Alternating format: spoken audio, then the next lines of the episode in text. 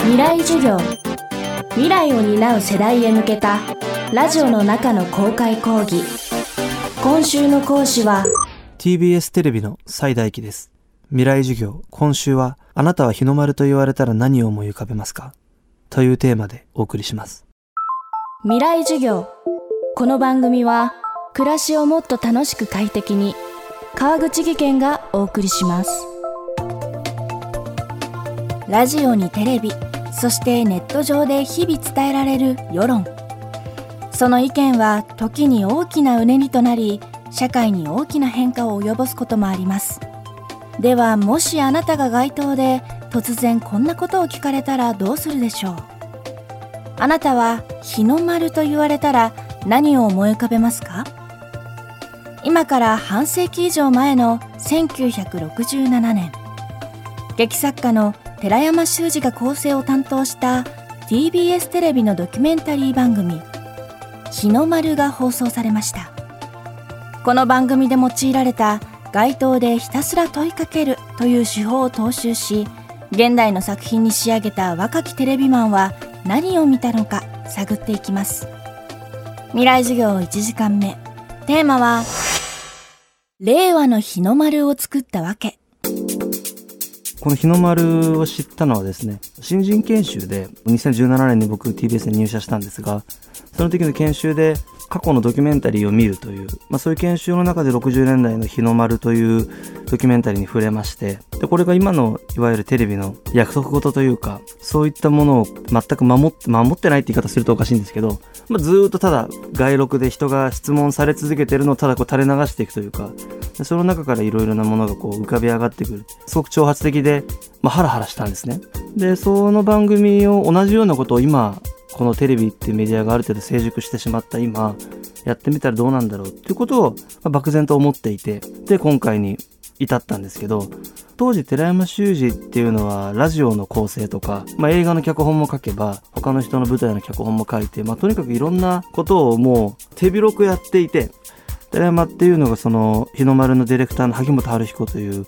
後にテレビマンユニフォームを作る TBS の報道のディレクターがいるんですけど、まあ、その人と組んで1964年ぐらいからちょっと文学的な視点のドキュメンタリー。例えば競馬のレースに文学的なナレーションを載せて競馬の中で人生を見るとかそういうようなあの番組をですね作っててそのまあ一連の中で「あなたは」っていう番組を作るんですね。萩本春彦がフランスのシネマ・ベリテっていうジャン・ルーシュっていう人類学者が作ったドキュメンタリーのジャンルなんですけども、まあ、一方的に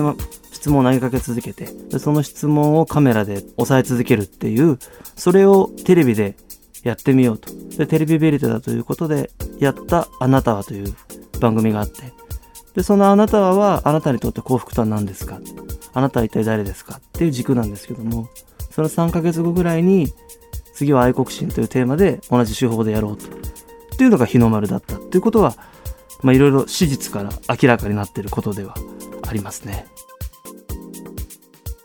1935年生まれ、今年没後40年を迎える寺山修司。異なる時代を生きた寺山修司に、蔡さんはどんな魅力を感じたのでしょうか？寺山修司の面白いところは僕が思ってるのは自分の人生を脚色して物語化してで作品としてアウトプットすると。で自分という人間をある種虚像として作り上げるところの面白さだなと思っていてで彼も生い立ち、まあ、津軽の母親との関係がうまくいってないとかそういったことを物語にしていて自分の人生をこう物語にしていくことによって作品に昇華していく。でまた本当の自分とそのある種まあフィクションと現実がこうない混ぜになった自分の像みたいなものをこう作り上げる、まあ、人間としてこれはその高校生とかの時に見てあまあこういう風なことがいわゆる世の中の物差しの中で評価されるというよりも自分自身が自分の人生を物語化することに価値があるというかそれがその人生のある種の答えなんかそんなようなこと漠然と思ってで就職活動をしてると大体あなたどういう人でどういうような経緯でで今あなたはどんな困難に立ち向かいそれをどんな風に乗り越えそしてうちの会社に入ったらどんなことができるんでしょうかみたいなこと大体聞かれるじゃないですか。これ寺山修司なんですよねやってることが全部。だからすごくそのあの就活に役に立ちましたね。寺山修司の。読んでこういろいろやるってことは。寺山的なその今回日の丸っていうのがちょっとセルフドキュメンタリーみたいになったらもうそういうような意味合いがあるのかなと思ってますけど。寺山修司はどんな意図でドキュメンタリー番組「日の丸」を作ったのか。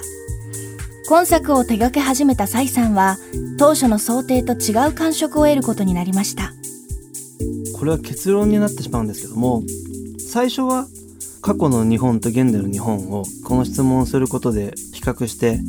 何かがこう浮かび上がってくると日本の姿みたいなものが浮かび上がってくると思ったんですけどもともとはそういうものではなかったってことなんですよね。つまりすごく大きなクエスチョンマークであったと。寺山修司と萩本晴彦が作ろうとしたものは。でそのクエスチョンマークが55年の時を経て僕自身に投げかけられてその自分にこうぶつけられたクエスチョンマークを同じように今を生きてる人にぶつけたいという。だからこの作品自体が何かの答えを持っているというよりは本当に大きなクエスチョンマークである。でそのクエスチョンマークに対峙した時に自分が見えてきたり自分の中の日本とか祖国が見えてくるというような感じですね。それはやってみて気づきましたし最初に思っていた入り口と出口が変わっていったなというかそういうような印象ですね。未来授業今週の講師は崔大樹さん。今日のテーマは令和の日の丸を作ったわけでした。崔大樹さんが監督を務める映画日の丸寺山修司40年目の挑発は2月24日金曜日公開です。明日は今回の作品の骨組みとなる寺山修司の手法について伺います。